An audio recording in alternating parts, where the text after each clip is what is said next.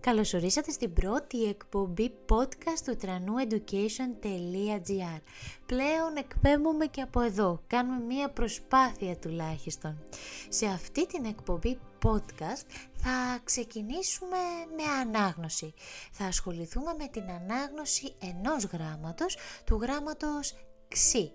Έτσι λοιπόν βοηθάμε τους μικρούς φίλους να εξοικειωθούν με αυτό το γραμματάκι.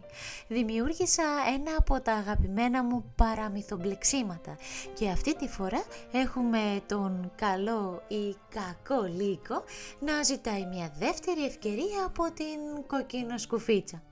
Αυτό που μπορούμε να κάνουμε μικροί μας φίλοι είναι το εξής ακούμε μία φορά την ανάγνωση καθαρά και έπειτα προσπαθούμε να κάνουμε και εμείς την ανάγνωση βάζοντας χρώμα και θεατρινισμό στη φωνή μας.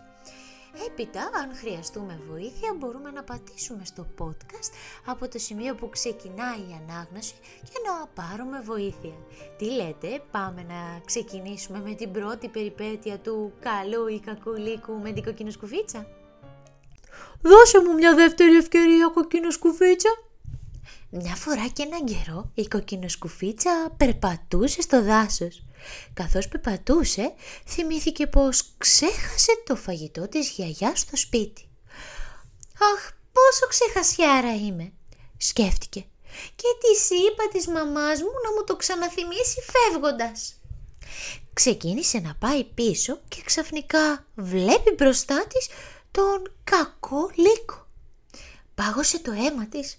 Τι ήθελε πάλι; Ξέρετε όμως ποιο ήταν το περίεργο; Αυτή τη φορά ο λύκος δεν ήταν κακός, αλλά ευγενικός και με ωραίους τρόπους. Ξετρελάθηκε από τη χαρά του μόλις είδε μπροστά του την κοκκινοσκουφίτσα. «Πόσο χαίρομαι που σε ξαναβλέπω», ξεστόμησε γεμάτος ενθουσιασμό χωρίς να αντιληφθεί το φόβο της κοκκινοσκουφίτσας. «Μπορώ να σε βοηθήσω σε κάτι, κοκκινό σκουφίτσα», συνέχισε ξεχυλίζοντας από χαρά. Η κόκκινος σκουφίτσα ξαφνιασμένη και έντρομη προσπάθησε να ξεφύγει. «Πάλι θα με θέλει για τα δόντια του και θέλει να με ξεγελάσει», μονολόγησε. Δεν μπορούσε να ξεχάσει την προηγούμενη φορά που την έκανε μια χαψιά και αυτή και τη γιαγιά της Ξανά βλέπε μπροστά της εκείνες τις στιγμές και την έπιανε πανικός. Ο Λύκος έτρεξε ξοπίσω της προσπαθώντας να την καθησυχάσει. Την πλησίασε σιγά σιγά και προσπάθησε με κάθε τρόπο να της αλλάξει γνώμη και να της αποδείξει πως ήταν καλός πια. Δεν ήταν πια εκείνος ο κακός τρομακτικός Λύκος.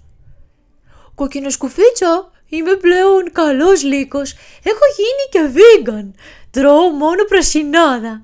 Είπε και έκατσε σε μια πέτρα να ξεκουραστεί, να ξαποστάσει, γιατί από το πολύ το τρέξιμο ένιωθε εξουθενωμένος. Η κοκκινοσκουφίτσα τον κοίταξε γεμάτη απορία και τον ρώτησε. «Και πώς μπορώ να ξέρω ότι είσαι πλέον διαφορετικός; Μπορείς κάπως να μου το αποδείξεις» «Δοκίμασέ με», είπε ξεθαρεύοντας. Τότε η κοκκινοσκουφίτσα ξεκαρδίστηκε στα γέλια.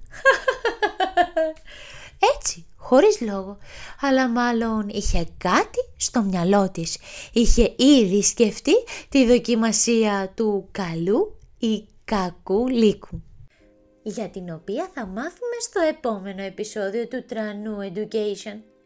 Δεν ξέρω αν μπορείτε να φανταστείτε τη συνέχεια, αν μπορείτε να τη φανταστείτε φυσικά και μπορείτε να μου στείλετε τη συνέχεια της ιστορίας στο info papakitranoueducation.gr Στη αρχεία επικοινωνίας μπορείτε να βρείτε στην ιστοσελίδα του Τρανού Education όπου μπορείτε να βρείτε επίσης και τη συγκεκριμένη ιστορία στην καρτέλα podcast για να τη διαβάσουμε μαζί μέχρι να γίνουμε πάρα πάρα πολύ καλοί.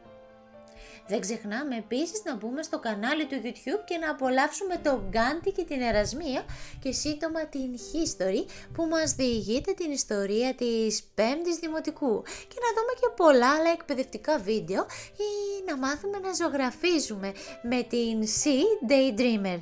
Τι λέτε, έρχονται και άλλες καινούργιες εκπομπές και στο YouTube και στο podcast. Αυτά για σήμερα, ελπίζω να σας άρεσε και να μου κάνετε παρέα και στην επόμενη εκπομπή μου. Γεια σας τώρα!